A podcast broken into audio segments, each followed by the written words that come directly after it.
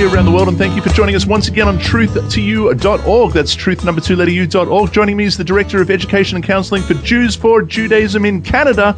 The website is jewsforjudaism.ca. Jewsforjudaism.ca. Welcome back to the program, Rabbi Michael Skobac. Rabbi. Rabbi, you like that? Uh, every now and then, I just like to throw in. I'd like to throw in a bit of a roll of the R. You know why? Why is that? Because not everybody can do it. It's just one of those things, and I, Oh. I, whenever I do it, it's just I feel special. there was a there was a pretzel commercial when I was a kid. Ruffles have ridges. Hey, there you go. The, the, the But not everybody can do it. It's like it's like, for example, can you roll your tongue? No, that's, No, that's, there you gene- go. that's genetic, though. I heard. That's it. But I think I think the rolling of the R is a genetic thing as Oh, well. really? Everybody, right now, pause the program and see if you can do it. Rolling your R's. Not everyone can. And then see if you can ro- if you can roll your tongue. And there's all sorts of things. And if you can I do think it, you're related to Jono. There's somewhere deep back there, somewhere we we're somehow related. There you go. we're the R rollers. we are continuing to investigate the 300 alleged 365 messianic prophecies in the Tanakh that Jesus supposedly fulfilled in the New Testament. We are in part two of the book of Zechariah, and the list that does uh, invest heavily in chapter 11, where we're going to be focusing today. Uh, on the original list, we are beginning from number 340. Uh, we are going to be using, of course, the new revised standard version supplied by Carmen and Bill of the refinersfire.org. And on that list, uh, 275. I don't know that it differs a great deal, but this is where we are. Now, uh, it begins at Zechariah chapter 11, verse 4 to 6. Michael, it does say, Thus says the Lord my God, feed the flock for slaughter, whose owners slaughter them and feel no guilt, those who sell them and say, Blessed be the Lord, for I am rich, and their shepherds do not pity, for I will no longer pity the inhabitants of the land, says the Lord, but indeed I will give everyone into his neighbor's hand and into the hand of his king. They shall attack the land, and I will not deliver them from their hand. Uh, the messianic prophecy fulfilled according to the list in the New Testament is uh, Matthew 23, verse 1 to 4. It says, Then Jesus spoke to the multitudes and to his disciples, saying, The scribes and the Pharisees sit in Moses' seat. Therefore, whatever they tell you to observe, that observe and do. But do not do according to their works, for they say, and do not do. For their heavy, they, for they bind heavy burdens, hard to bear, and lay them on men's shoulders, but they themselves will not move them with one of their fingers. And the messianic prophecy fulfilled, according to the list, at his coming, Israel to have unfit leaders. Michael. Okay, so we're going to see tonight 13 uh, alleged messianic prophecies uh, that are taken from this 11th chapter um, in Zechariah. And the, the there's one common problem to all of them, which is that there's nothing really in this chapter that is messianic or about the Messiah. Um, that's a pretty big problem. That's huge. it's a pretty big problem. And, That and was a short, short program. That's the fastest one we've ever done. good night and have a pleasant Good night. tomorrow. now, you know, someone might say, well, that's because, uh, you know, Rabbi Skobac, you're spiritually blind and you have scales covering your eyes and you can't see that it's really about the Messiah. So let me share that um, my very, very uh, hyperactive open Bible does not give these verses a star saying that it's a messianic prophecy. Um, I can don't have any stars. yeah, no stars there, and my Holman Christian Standard Bible, Study Bible, does not does see this passage in Isaiah in Zechariah 11 as messianic. Um, my New King James Version Study Bible doesn't see this as a messianic passage. My English Standard Version Study Bible doesn't see this as a messianic passage. My New Living Translation Study Bible. I mean, there are numerous, numerous Christians who supposedly don't have scales covering their eyes that just uh, readily admit that this passage in Zechariah is not uh, about the Messiah. The Messiah is not mentioned. Actually, many commentaries will say this is not even about the future. It, it's describing either things in the distant past or in the time of Zechariah. So this this is really um, riddled with problems for the list maker, and uh, we'll try to go through it tonight. But uh, uh, it's going to get a bit monotonous because really we're dealing with one series of about 13 uh, passages that all have this common uh, failure, which is that there's nothing in the passage that is really about the Messiah. It's not a messianic prophecy. Now, to get more uh, sort of drill deeper into this passage here, uh, it's not really even clear the passage is referring to unfit leaders. Um, it's it's actually a difficult passage to translate, and you'll find many different translations. Hmm, uh, that, yeah. But it's not entirely clear that it's speaking about unfit leaders. And just to, to mention something, you know, if it were, let's say Zechariah was telling you, you know, let's say from the list maker's perspective, what's going on is that the Tanakh gave you all these clues to be able to identify the Messiah. So one of the clues is, you know what? When the Messiah comes, Israel's going to have unfit leaders. The reason that's such a useless clue is that at any particular time in Jewish history, we probably had some useless leaders and unfit leaders. Hmm. So it, it's not a helpful sign, meaning that if it, you know, is the kind of thing that's ubiquitous and at any particular generation, I'm sure that today we have some rabbis that are not really fit rabbis, and I'm mm. sure that th- that was the case 100 years ago, and 500 years ago, and 1,000 years ago. So it, it, would be a sort of a meaningless, useless kind of sign for Zechariah to even give. But just reading the text here, it's not entirely clear that the passage in Zechariah even is referring to unfit leaders. What's clear in the passage is that the people, uh, the people of Israel, are destined for punishment. Again, mm. it's either describing uh, past punishments that we received or it's referring to future punishments, but that's clearly going on in this passage that the people are just destined for punishment and again, perhaps the leaders are unfit, but the text doesn't clearly say that. Now, the proof text that's brought from Matthew 23 is interesting because number one, it's not so simple for Matthew 23 that the leaders at the time of Jesus were unfit, meaning Jesus criticizes the Pharisees and the scribes as being, uh, you know, uh, hypocritical and not mm. not not following their own teachings, etc. But that doesn't prove that they're unfit. Meaning, it's his opinion. Mm. But again, you know, for, for a person, a, a member of the jury, you know, unless you were already predisposed to believing everything Jesus said and everything the New Testament said, again, it's not proof that uh, the the the rabbinic leadership at the time of Jesus were unfit or uh, you know people that were unworthy because all you have really is the opinion of Jesus here. And what's interesting is that in, in Matthew 23, Jesus, you know, if he really is telling us how unfit these people are, it's strange that he begins the chapter by saying that, you know, they have the authority given by Moses, they sit in the seat of Moses, and, there and Jesus says, therefore, everything they teach you. You have to do and you have to observe. I mean, Jesus is not telling anyone in this chapter that they should not follow the teachings of the scribes and Pharisees. He just hmm. says that because they don't practice what they preach, he says you shouldn't do you shouldn't do what they do, meaning that what they're doing is not really appropriate, Jesus says. But he's not questioning what they're teaching and the accuracy and authority of what they're teaching. So it's not a great uh, passage for the list maker to you know, uh, bring in here to show how unfit these leaders are when Jesus himself gives them the stamp of authority. The interesting thing I find about this uh, this connection is that it's an immediate fulfillment. The list maker is saying here in, in this time in history when Jesus said this, uh, this is an immediate fulfillment that uh, the leaders of Israel, according to Jesus, at least in his opinion, were not fit to be leaders. Uh, that's not the case in the next one, I think. I think we're going to find that uh, this is a, a, potential future fulfillment. Shall, shall I read it?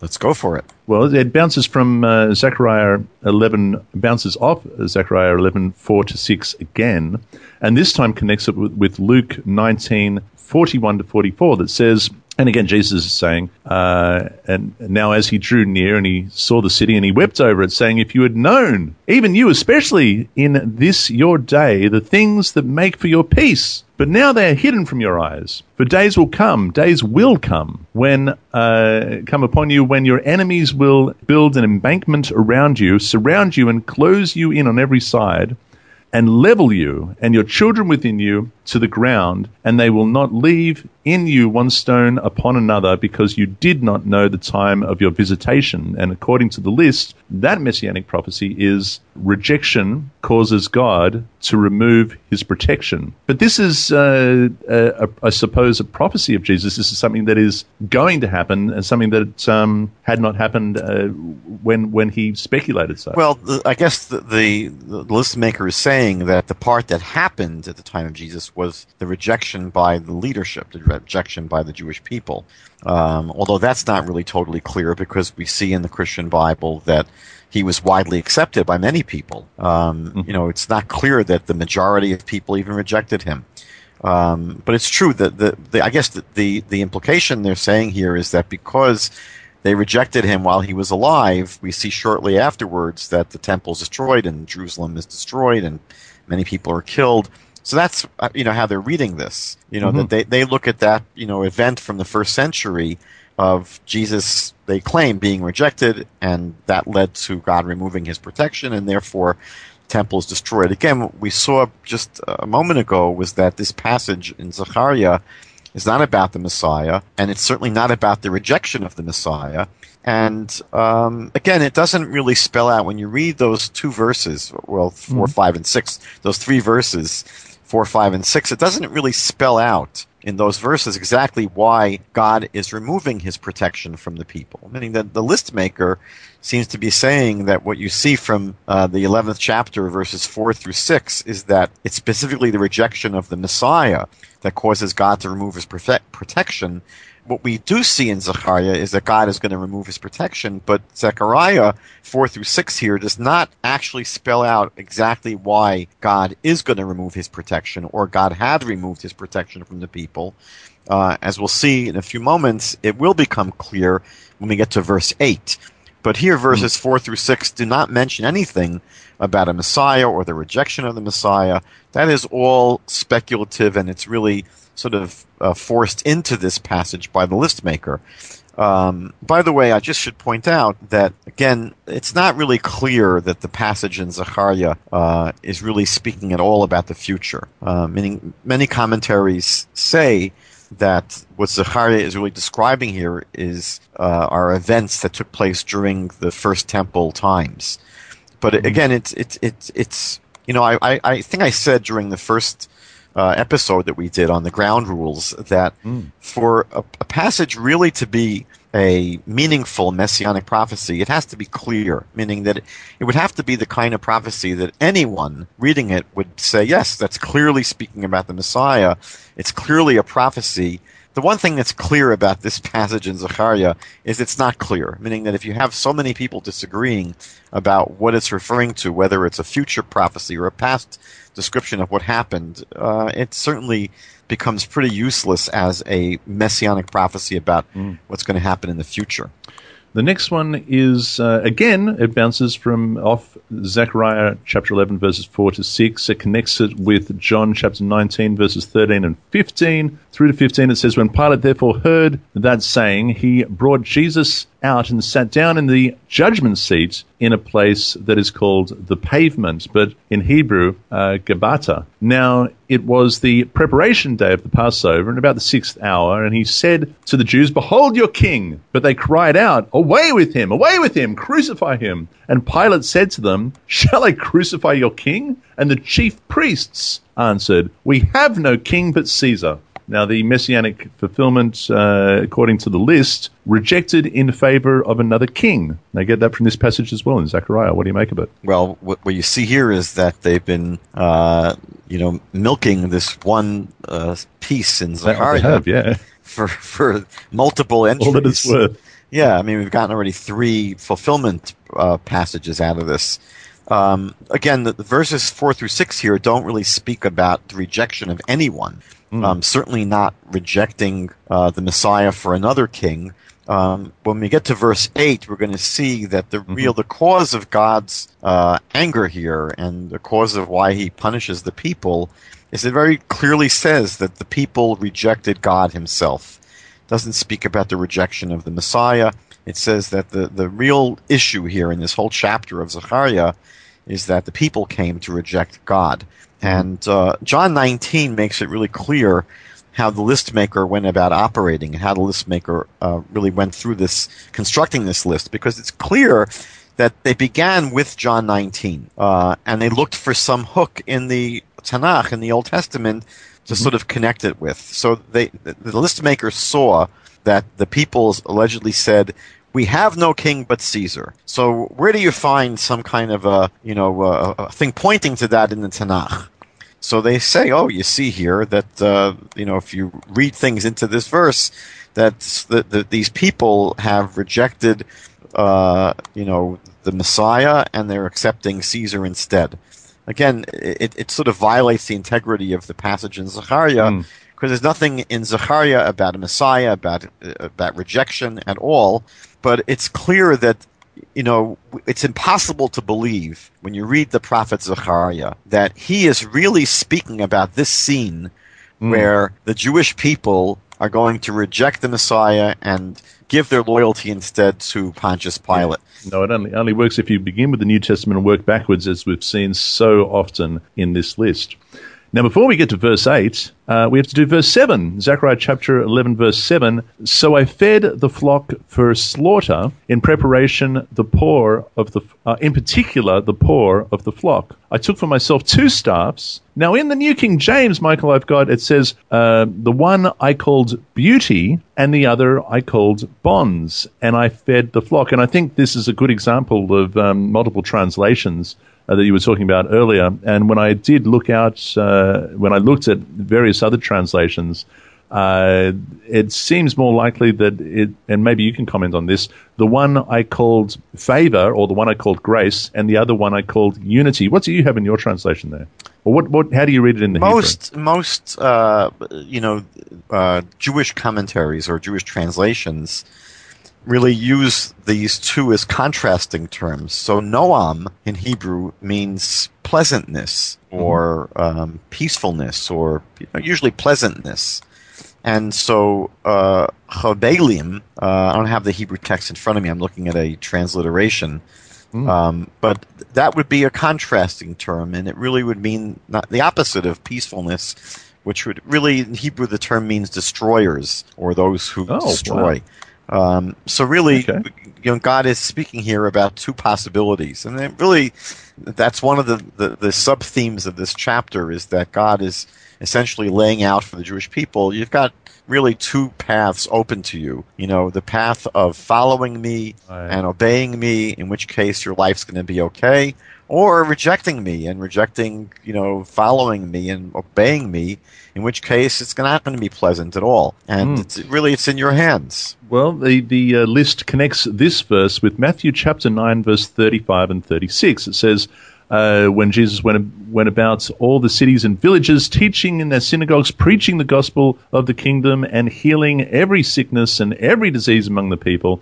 But when he saw the multitudes, he was moved with compassion for them because they were weary and scattered like sheep having no shepherd. Now, the, uh, the messianic prophecy fulfilled according to the list is ministry to the, and inverted commas, poor, the believing remnant.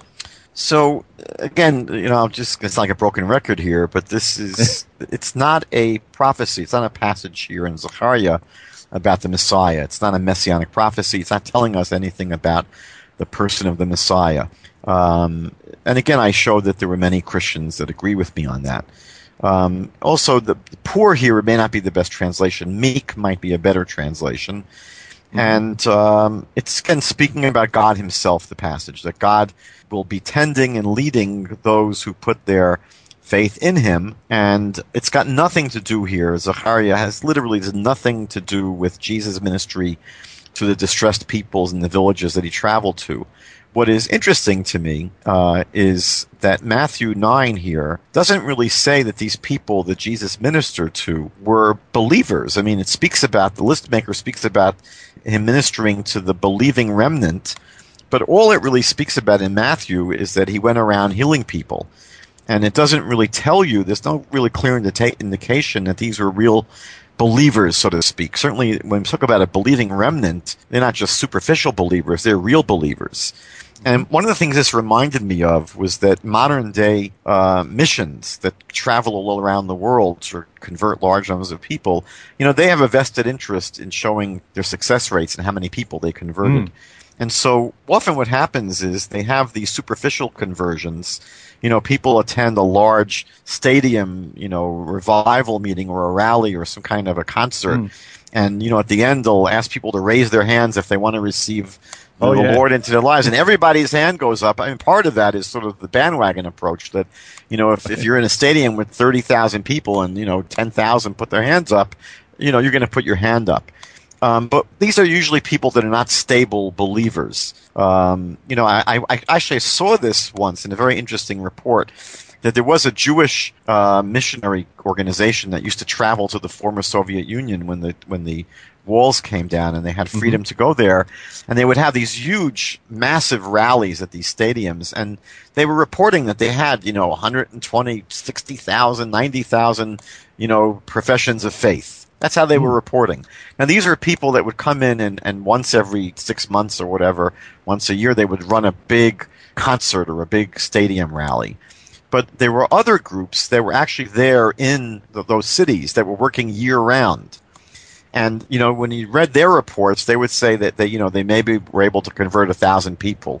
You know, so why is it that you know the, the first group was claiming you know 60, 90, 100,000 converts, and they were only there one or two days a year, and the people that were there on the ground all the time, you know, were only saying they converted a few hundred or a thousand people. The difference is very simple. The, the people at the stadium rallies were counting as full converts anyone that would raise their hand. They could have been saying, you know, if you want to receive a free Bible, raise your hand, or, mm. or what have you. But they're not necessarily real believers, and the, the good chance is that these are people that, you know, uh, we're not going to become necessarily full believers or real believers. Mm. Whereas the people mm. that were on the ground were only counting as converts those people that they discipled and really became what they considered to be true believers.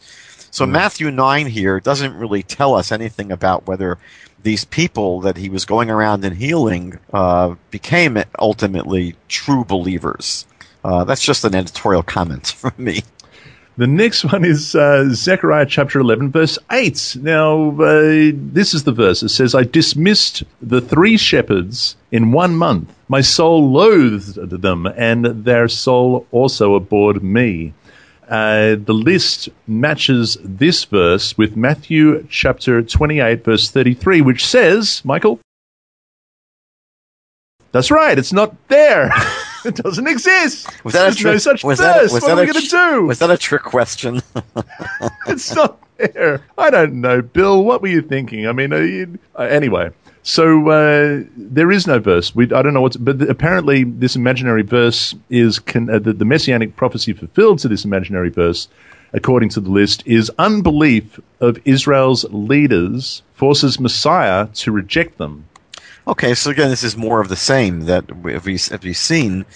This passage in Zechariah is not speaking about the rejection of the Messiah but the people rejecting God, and that brings God's punishment upon them. And uh, so, what, what Zechariah is describing is God's rejection, really, and not the Messiah re- rejecting the people. Meaning, it's, mm. it's God rejecting the people, not the Messiah rejecting the people. And this very obtuse proof text only really works if you begin with the outlandish kind of assumption that Jesus is God. You know, once you sort of make that uh, equivalence, you know, that, well, of course it's talking about Jesus because it's referring to God and Jesus is God. So then it's got to be talking about Jesus. Mm. You know, I, m- I remember that from math class when I was in seventh or eighth grade. If right. A is B and B is C, then A is C. Um, but in that case, you know, every single thing that's said in the Tanakh about God is also about Jesus, or mm. axiomatically. Mm. Um, so what happens is if, if that's the case, if the only if the, if all this only works, if you make the a priori assumption that Jesus is God, uh, so the list maker would only be preaching to the choir, and Mhm. any member of the jury would just roll their eyes. I mean, that's Mm. uh, how much this really functions as a proof text to someone who's sitting on the jury. Um, well, we've got another one in uh, Zechariah chapter 11, verse 8. We can do something with this because this uh, corresponding verse in the New Testament actually does exist. Um, I'm going to read it again. I dismissed the three shepherds in one month. My, my soul loathed them, and their soul also abhorred me. Connected with Matthew chapter 27, verse 20. But the chief priests and elders persuaded the multitudes that they should ask for Barabbas and destroy Jesus. The uh, messianic prophecy fulfilled, according to the list, is the word despised. Well, you know, we've discussed this in the past. You know, could you really use this term about Jesus um, when he, in the New Testament, you know, he's portrayed as a superstar, and Hmm. it's really hard to, to say that he he was certainly someone that was despised. we discussed it in the last uh, in the last program, Yeah. un- unless because he he did the, the circus trick coming in through the gates on the on the donkey and the colts, and everyone was thrilled with that. I thought it was wonderful and uh, yelled out Hosanna in the highest and so on and so forth. And only a few days later, here he is. Uh, we're supposed to believe uh, totally rejected. Yeah, and you know, uh, the the main problem here is that um, you know this chapter again is not about the Messiah being rejected, but about God Himself being rejected. Now, the verse refers to God removing three shepherds from the nation in one month. Yeah, what's Um, it got to do with this? Well, so it's first of all, it's it's it's impossible to find anything in the New Testament that corresponds to anything like this in the time of Jesus. So it's sort of a further proof that whatever is going on in Zechariah has absolutely nothing to do with the story of Jesus, because No. you know it's an, it's an example of the list maker sort of cherry picking those phrases that they can apply to Jesus, but they ignore the entire context here of what's going on. Now, there have been dozens of suggestions as to really what this refers to. Um, some Jewish commentaries suggest that it might be referring to King Jehoram of the northern kingdom and Ahaziah of Judah, the southern kingdom, and his potential successor, who were all murdered by Yehu at the same time. That's in 2 Kings chapters 9 and 10. Or some people say that it might refer to the three sons of Josiah, who was the king of Judah. So that would be Yeho- Yeho- Yehoahaz, Yehoiakim, and Sidkiyahu, which would be in 2 Kings 23 and 25. Some people say it might refer to the last three prophets, who basically, when they uh, left the scene, prophecy ended. So that would be Haggai, Zechariah, and Malachi. But it's not really clear who these three. It's not clear. I've got another one as well in my uh, Jewish study Bible. I've, uh, it says emendation yields a third of the flock. Does that ring a bell at all? I didn't see that particular commentary, but uh, you know. Another one it- as well, anyhow. It, it doesn't seem to, to flow with the translation, though. Um, Mm-hmm. It seems to be speaking about three personages, three personalities. Um, but it's not really clear, like what that might be referring to in the gospel accounts. Um, Particularly in this verse. I mean, I cannot see a possible connection. Uh, and usually we're scraping the bottom of the bar- barrel for a connection, whether it be a, a similar word or a similar phrase or a similar theme, but I don't even see that no, between it was, these. it was verses. ignored basically. The, the the list maker and anyone that List wants to- makers, I think the list maker's getting lazy at the end of the list. I don't think Maybe that's what's happening. They're over it. You know, like some movies, you watch some movies and it seems to be going pretty, you know, they're doing pretty well. But then by the time they get to the ending, it just sort of falls apart and it's kind of like saying, you know, we've been working on this for months now and we're over it. and we're glad you enjoyed it so far, but we couldn't be bothered tying it together in a way that really made sense and we just want to go home. You know what I mean? Uh, Okay. Zechariah chapter 11, verse 9. Then I said, I will not feed you. Let what is dying die, and what is perishing perish. Let those that are left eat each other's flesh. Oh, my word. And uh, the corresponding verse uh, in the New Testament, Matthew 23, verse 38 and 39. See, your house is left to you desolate. For I say to you, you shall see me no more until you say, Blessed is he who comes in the name of the Lord. All right, and the uh, the the messianic prophecy fulfilled stops ministering to those who reject him. Oh, please! you don't This is sound very impressed. This is getting no, it's just getting silly yeah, now, it's, isn't it? it's like beating a dead horse at this point. oh, I I like that expression. Um, it, it is. Yeah. It's, it's beating a dead horse, and uh, you know, eh, we've already seen that this passage is just not about the Messiah or the rejection of the Messiah. It's basically about God punishing those who reject Him, and end of story, really. Yeah, let's move on. Good heavens. All right, Zechariah chapter 11, verse 10. And I took my staff, beauty, and I cut it in two, that I might break the covenant which I had made with all the peoples. This is connected with Luke chapter 19, verse 41 to 44. Uh, and now, as he drew near, he saw the city and wept over it, saying, If you had known, oh, we've read this already when Jesus says, You know, um, oh, look, I'll read it. If you had known, even you, especially in this your day, the things that make for your peace, but now they're hidden from your eyes. For days will come upon you when your enemies will build an embankment, uh, an embankment around you, surround you, and close you in on every side, and level you and your children within you and uh, to the ground. They did not, uh, they will not leave uh, in you one stone upon another, because you did not know the time of your visitation. The um, uh, messianic prophecy fulfilled according to the list is rejection causes God to remove protection. Didn't we do this? Yes, I'm going to basically say that uh, we've been we did this, we've been there, did that, got the T-shirt. Let's move on. Got the T-shirt, but but uh, now, now, can we just return? I mean, I, can, just let's let's um, make a little bit of sense of this for a second. Forget the New Testament and the list. Uh, Zechariah eleven verse ten. Uh, what are some interpretations there? What what's what's being said here, Michael? Well, it's basically it's it's in line with the entire thrust of this chapter, which is God is essentially laying out for the people again through the prophet Zechariah that you know their fate is in their hands and that there are always these choices of either going in the right direction and you know being supported by God and having a life that's pleasant and beautiful, or rejecting God and having a life of misery. And you know, there's nothing more mysterious really than, than that that's going on in this chapter. Is uh, there is there some sort of connection at all? Because we see two sticks, um, and and then they're being cut in two. In Ezekiel, we see two sticks and they become one. Is yeah, there... so there, there are some commentaries that, again, I, I mentioned that they really look at this really as something that happened in the past. So some mm-hmm. of the commentaries take that referenced the two sticks as the two kingdoms that are that split off from each mm, other, mm. and Ezekiel speaks about them coming back together as one. Mm. Um, so again, when you go through the commentaries who sort of micro dissect this passage, they try to connect it with different events in, in Jewish history, either past, present, or future. Um, and it's hard to really know who's correct. That's why I said I think the, the, the clearest thing about this chapter is that all the exact references are not that clear. But mm. the, the, general theme is clear. The general theme is that, you know, the, pe- the people are being told in no uncertain terms that you know, following God will be good for you, and not following yeah, God okay. is just going to be miserable. It's going to be miserable. Zechariah chapter 11, verse 11. Uh, so it was broken on that day. Thus the poor of the flock who were watching me knew that it was the word of the Lord. Oh, that is connected with John chapter 14, verse 7.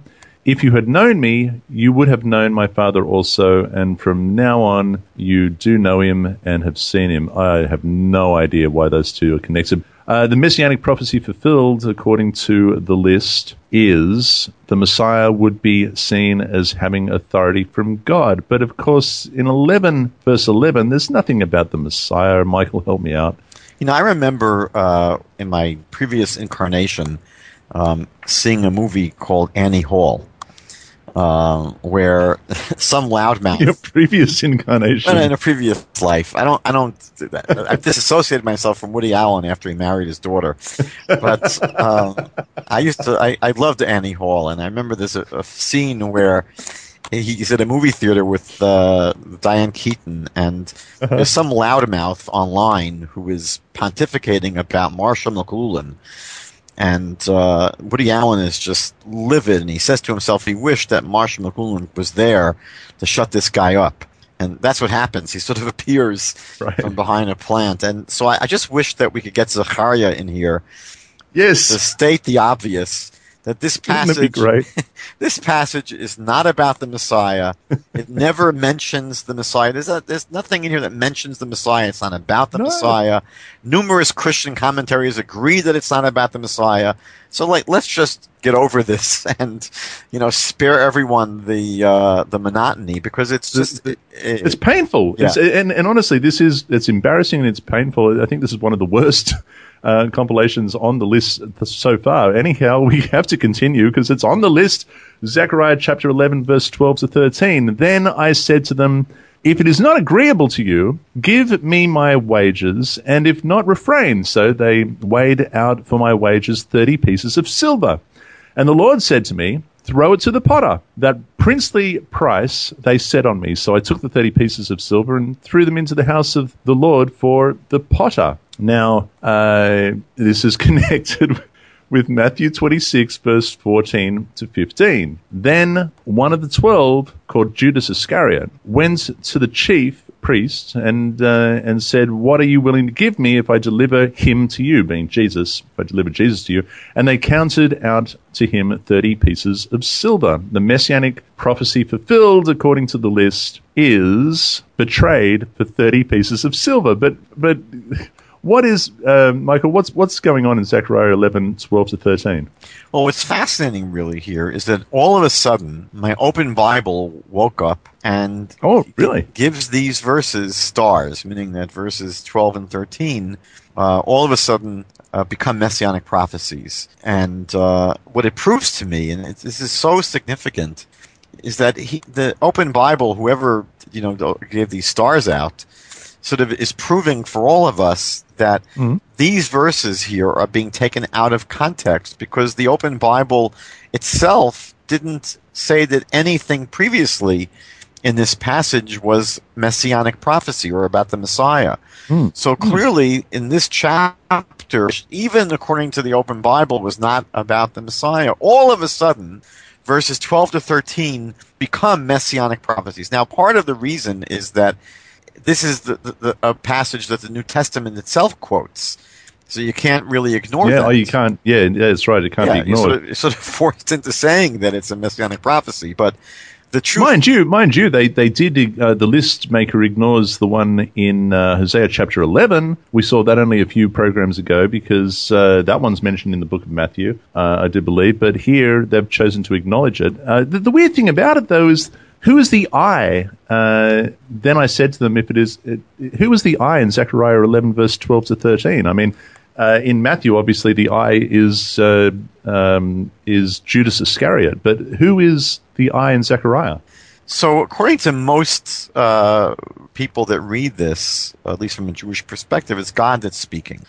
Um, and what's what's important to just understand is that the the list maker is talking about you know the Messiah being betrayed, um, but there's nothing in this passage. If you read the passage carefully, um, here verses 12 to 13, nothing in this passage about anyone being betrayed. Certainly not the Messiah being betrayed.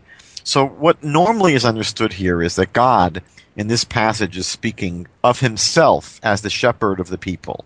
And he's saying to the people, look, if you want me to continue being your shepherd, you know, if you're going to want me to, to, to, to, function as your shepherd, you're going to have to pay my fee. What does that mean? you're going to send a, a, money order to God. Uh, you know, he doesn't need our money. So it's understood to be figuratively as referring to if you want to have God protecting you and you want God uh, to be our shepherd, we've got to keep his commandments we got to repent of our sins. We have to turn to doing good. That's God's fee, so to speak. Um, and if they don't, if the people don't, you know, pay this fee, he's going to stop protecting them. That's the, the general thrust of the passage. And, uh, you know, what's, what's impossible is to imagine what the list maker is really claiming here, meaning that it's impossible to imagine that when Zechariah wrote this these verses, he was really thinking about uh, Judas Iscariot speaking to the chief priests. Um, mm. I mean, it's it's it's it's impossible to imagine, and and and I, I wonder do the list makers really think that this passage in Zechariah is actually speaking about this interaction between Judas Iscariot and the chief priests? Uh, I mean, seriously, do they really think that's what is happening here in the passage in Zechariah? So it, it's again a, a, a, sort of blatant example of taking something from the New Testament and literally sh- forcing it, shoehorning it back into the prophet Zechariah but there's just nothing. Uh, there's no foundation. There's no basis for this um, at all. Um, so I'm so I'm looking at uh, to try and figure it out. I mean, it, it's a bit odd. I'm looking at the study notes in my Christian translation, the New King James Study Bible, Nelson Study Bible, and it says of verse uh, 12, Zechariah is taking the role of a messianic shepherd. Well, of course, there's nothing, anyway, a messianic shepherd requesting his wages for service rendered. His wage was calculated as 30 pieces of silver, the price of a slave. See Exodus 21 32. And uh, this was the price paid to Judas for betraying Jesus. Well, yeah, okay, so maybe it was, but what's that? What? How? How does that then bring the two verses together? The notes on verse 13 says uh, the command "throw it to the potter" is further illustrated by Zechariah's actions. He he threw them into the house of the Lord for the potter the potters may have been connected with the temple because of the continual need for sacred vessels, and they've referenced Leviticus six twenty eight. Does that that's that's all they've got to offer on that? Does that make any sense to you? Well, there's nothing really in, in Zechariah about a potter. Um, you know, what Zechariah speaks about is throwing, um, you know, this this uh, sum of money mm. uh, to the treasurer, um, you know, uh, in the temple. Um, so there's nothing here about a potter. Oh, okay. Okay, because I've got I've got potter. You've got treasurer. Okay. So now let me just have another look at a throw it. Yeah. Okay. So Hashem said to me, throw it to the treasurer of the uh, precious stronghold. It has treasurer instead of potter. How odd. Yeah. Why do we have Why do we have potter? Well, because in Christian translation. Because that's what the New Testament says. Apparently. How very odd. Is there a similarity in the way it's spelt in Hebrew or something? Is there? I don't think so. I don't know where they get this from, but very uh, strange. Now I yeah. do have two. I have two hollow stars next to uh, these references, uh, and in the forward of my study Bible, it says uh, in regards to prophetic stars. Many cross references include stars that are designated messianic prophecies. An open star, which is what I've got, refers to a prediction while a solid star points out a fulfillment of a prophecy related to the coming of the Messiah, the Lord Jesus. So, uh, you know, whatever that means, uh, the open stars, they refer to these two verses as predictions.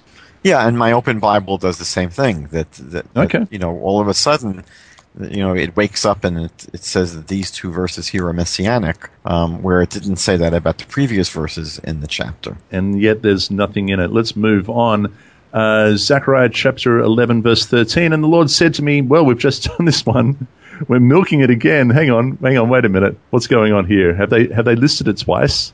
No, no. We we just uh, the the first number 284 was 12 and 13 in tandem, and now it's sort of zeroing in on, on verse 13 in two, for 285. Yeah, but we've done, but we but okay, hang on. So 284 is Zechariah 11, 12, and 13, and the reference was Matthew 26, 14, and 15. Right, betrayed for 30 pieces of silver. Betrayed. Now the next one is Zechariah 11, 13, and again we have Matthew 26, 14, and 15.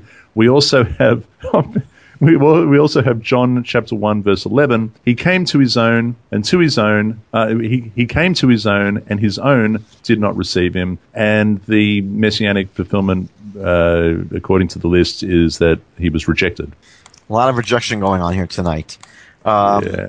So the truth is that this passage, if you read the words of Zechariah, um, it's not speaking about anyone being betrayed or rejected um, other than the Almighty. And mm. to, to me, the list maker has been just out of control tonight. I mean, I literally wanted to bang my head into the wall going through this list because it's so this is honestly, this is the worst set of. Uh, yeah. I mean, you know, I mean, they've I, all been pretty. I had to take some Pepto Bismol today. Going, I really did.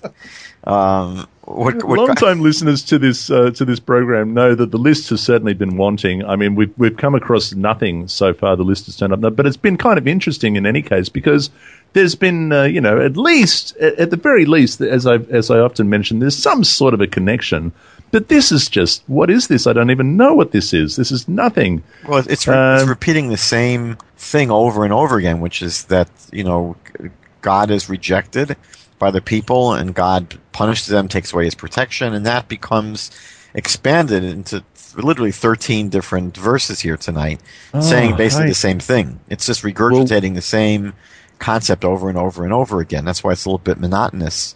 Um, what's well, going on here in the verse, though, is that God is saying to Zechariah here, Hmm. take these 30 pieces of silver and to throw them into the treasury of the temple.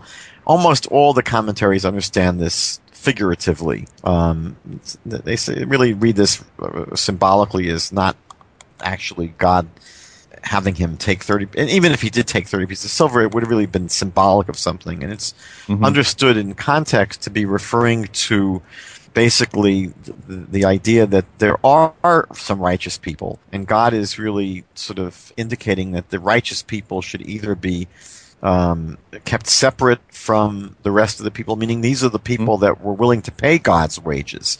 These are the people that were willing to obey God and follow God and keep the Torah and be obedient. Um, so either they're being separated from other people or the, the, placing of the of this payment in the temple treasury is a way of saying that their merits will be documented and preserved, uh, and ultimately, you know, they'll be rewarded one day. Um, but again, there's nothing here in, in the context that that really speaks about the rejection of the Messiah uh, at all. This is just all based upon its sort of presupposition of the list maker. You can't really, uh, in any kind of clear way, extract that idea from the words of Zechariah. Um, and then the next one basically is the same thing. The next one just flogs, just beats the, the, the dead dog again. Uh, Zechariah eleven thirteen, and the Lord said to me, "Throw it to the." And now I've got Potter. Uh, throw it to the treasurer that uh, that princely price they set on me. So I took thirty pieces of silver and threw it into the house of the Lord for the Potter. The um, corresponding verse, Matthew chapter 27, verse 3 to 5. Judas, then Judas, his betrayer, seeing that he had been condemned, was remorseful and brought back the 30 pieces of silver to the priests and the elders, saying, I have sinned by betraying innocent blood. And they said, What is that to us? You see to it. Then he threw down the piece, the pieces of silver in the temple and departed and went and hanged himself. The messianic prophecy fulfilled according to the list is uh, which one? Are, we? oh, here we are. Thirty pieces of silver thrown into the house of the Lord. You know, this is uh, important to understand that when you read Zechariah itself here, he's not describing, he's not forecasting anything that's going to happen in the future, hundreds of years in the future. The passage in Zechariah is actually describing what Zechariah himself did. It's it's a narrative. It's saying that because God gave him this message, he actually took this money and he threw it into the treasury of the temple. Um, so that it's really describing something that actually took place in the times of Zechariah, and there's no indication at all, nothing that sort of pops out that tells you that really it's talking about something that's going to happen similarly I- in the distant future. Now, this is the way, unfortunately, this is the way we have to end it. And I apologize to the listeners. This is the worst program we've ever done. but it's not our fault. We're just going through the list. It, again, that finishes uh, Zechariah chapter 11 uh, by bouncing off verse 13 again. And the Lord said to me, Throw it to the potter, uh, that, that princely price, or the treasurer, uh, that princely price they set on me. So I took 30 pieces of silver and threw it into the house of the Lord for the treasurer. And it uh, connects it with John chapter 12, verse 45, which says, And he who sees me sees him who sent me. Oh, man. And the, the, the, the messianic prophecy fulfilled is the Messiah would be equated to God. Oh, Yes, I- please. what can we do with this? Well, I, wa- I wanted to pull the remaining hairs out of my head when I saw this one. I really did. Um, you know, this really sums it up for tonight. Th- th- Here really we have a passage in Zechariah. Not, This is terrible. yeah, it is pretty sad. Um, Oh, again, it's very clear what was happening here tonight. That there were all these ideas that are clearly in the Christian Bible, and this passage was the innocent victim where they all landed.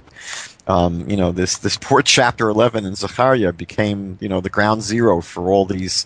Uh, you know, Christological passages. This became the the place where they were all you know, hooked up to. Um, I don't have any idea how the list maker arrived at the conclusion that you see from this verse in Zechariah that the Messiah would be God Himself. I've Um, got no idea. It's, it's almost impossible. Again, I think I think it's based upon a preconceived axiom of the list maker, which begins reading Genesis with the conviction that Jesus is God. and therefore, if Jesus is But, God, but that's not even reflected. I mean, how how yeah I, yeah I know we know, but how does that? I mean, reading Zechariah eleven thirteen, where is I just there's nothing in it that ah, well, I don't know. if it's talking about God, it's God. You know what it reminds me of? It reminds me of you know the Islamic assertion that Abraham was a Muslim. I think that you know, Right. it's sort of that's their perspective that when they read the Hebrew Bible, anyone in the Hebrew Bible that was a good guy must have been a Muslim. So you know when this list maker reads the, Heb- the the Hebrew Bible, you know anything that's about God is no, it's about Jesus, It's about Jesus. and that's the end. That's sort of you know that's the proof. Well, if we read it that way, I mean, uh, let's just play that game for a minute. Uh, and then Jesus said to me, Throw it to the potter, that princely price they set on me. So I took the 30 pieces of silver and threw them into the house of Jesus for the potter. But but that but that doesn't make sense because I, I mean you know Judas went to the uh, he went back to the the chief priests and elders and said you know what do I do with this money? And they said whatever we don't care. As, you know they didn't say go and ask Jesus what to do with it. Yeah. I, mean, just don't understand. Yeah, I, th- I this think is that terrible. we need to get our glasses checked or something because we clearly are not we're not seeing how this uh, proves anything about the Messiah being equated to God. No, I, I promise you, uh, listeners, dear listeners, next week is going to be much better because there is a little bit of substance. There's some connections to grasp onto for the for, the for the Christians when we get to Zechariah chapter 12 and and, uh, and even more interestingly, Zechariah, um, or maybe equally so, Zechariah chapter 13. We may be able to. Do, are we going to be able to do both of those in one program? It's it's a it's a possibility. Yeah, I'm hoping. 12, chapter 12 and chapter 13. Possibly we'll get those done next week. Now, if we do that, by the way, Michael, if we do that, uh, after that, we've got, I think, one program to go, and it's uh, Malachi. We'll have to make Where a party. we we have to have a party, and maybe we'll do one final sum up program. But in any case, that's it. That's the worst program we've ever done. it's not our fault. It's the list maker's fault. I'm, I, I, I feel like I should write an email to Bill and complain because this is just I don't know of the refinersfire.org. But or maybe the listeners can do that. Write into the refinersfire.org and complain. Say, Bill, what is going on? You really should have gone through this with a little bit more of a microscope. Uh, I don't know. It, it needs to be. It needs to go back in the refiner's fire. I agree. Okay, done. Okay, thank you. Rabbi Michael Skobac of Jews for Judaism.ca. Jews for Judaism.ca. My goodness. If you want some uh, worthy content, you're going to find it there, but you're not going to find it in, the, in this program, this list. Zechariah chapter 11. But Jews for Judaism.ca is the website. Thank you, my friend, for coming back on. Until next week, dear listeners, when, I, when we're going to really have a very interesting program. Just have a wonderful week. Be blessed. Be set apart by the truth of our Father's word. Shalom. That was seriously the worst I agree. part of the list. I agree. It was it was painful going through it. It really It was. was, it was just terrible. I, I feel we should send an apology letter to Zechariah. Yeah, we should. saying, what, com- what did I deserve? What, how did I deserve this? and a complaint to Bill. Yeah, it, it was. It really was bad. But next week, actually, Zechariah 12 is actually not just juicy, but it's it's actually hard. It's a hard passage. Um, the language is difficult. Mm. Um, so you know, it has this expression which is not easy in Hebrew, et asher. Um, and then there's the word dakaru, which is not there. It's a really juicy passage. There's a lot really happening there. Um, so it, it's it'll be night and day to this week. Night and day.